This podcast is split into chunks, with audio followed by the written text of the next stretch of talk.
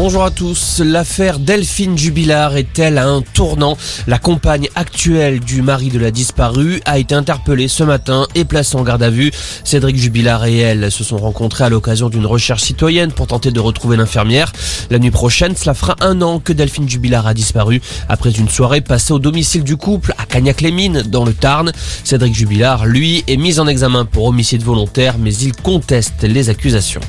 Des nouvelles mesures pour lutter contre le coronavirus, elles seront prises d'ici la fin de la semaine. C'est ce qu'annonce le porte-parole du gouvernement, Gabriel Attal. Des mesures qui concerneront notamment les contrôles aux frontières ainsi que les comportements à adopter pour les fêtes. Selon Gabriel Attal, quatre mille personnes se trouveront en réanimation au moment des fêtes. Le variant Omicron pourrait être dominant en Europe d'ici mi-janvier. C'est l'alerte lancée par la présidente de la Commission européenne. Ursula von der Leyen précise toutefois que l'U E dispose de suffisamment de vaccins pour l'ensemble de la population.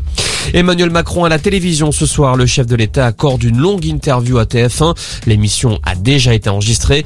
L'occasion de faire un état des lieux du pays et de dresser le bilan de son mandat. Une intervention télévisée qui fait grincer les dents de l'opposition. Elle dénonce une inégalité du temps de parole à quelques mois de la présidentielle. Après l'explosion d'un immeuble à Sanary-sur-Mer, une information judiciaire ouverte pour homicide involontaire. Le drame avait fait trois morts la semaine dernière. L'enquête doit déterminer les causes de la fuite de gaz. G R D F avait effectué un contrôle au mois d'octobre qui n'avait pas relevé d'anomalie.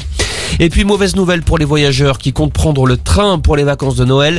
Le trafic sera très dégradé ce week-end pour les T G V de l'axe sud-est. C'est ce qu'annonce la S N C F après l'échec des négociations avec les syndicats. Des syndicats qui réclament notamment des hausses de salaire.